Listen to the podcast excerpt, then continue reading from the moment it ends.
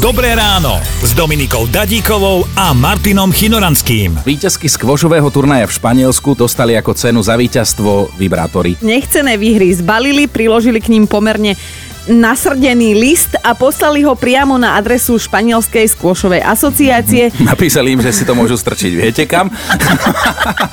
Teraz sa pochválte vy nejakými nečakanými prekecnutiami. používala také zvláštne názvy, že ty môj srnček, ale ty môj jelenček, sa ma jej dobrá kamarátka spýtala, že ako vlastne som prežil tú neveru, že či ako som to odpustil, že sme ešte stále spolu. Povedal som ahoj, ľudia. Odišiel si s hrdosťou, ako sa na vysokú zver patrí. tomu lásky a ako tam sedím, pijem kávu, čakám na nich, si tam oni vybavia veci, ktoré mali.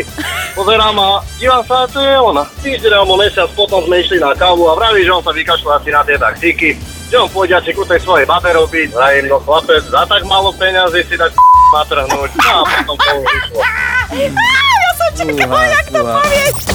Počúvajte Dobré ráno s Dominikou a Martinom už zajtra ráno od 5. Radio.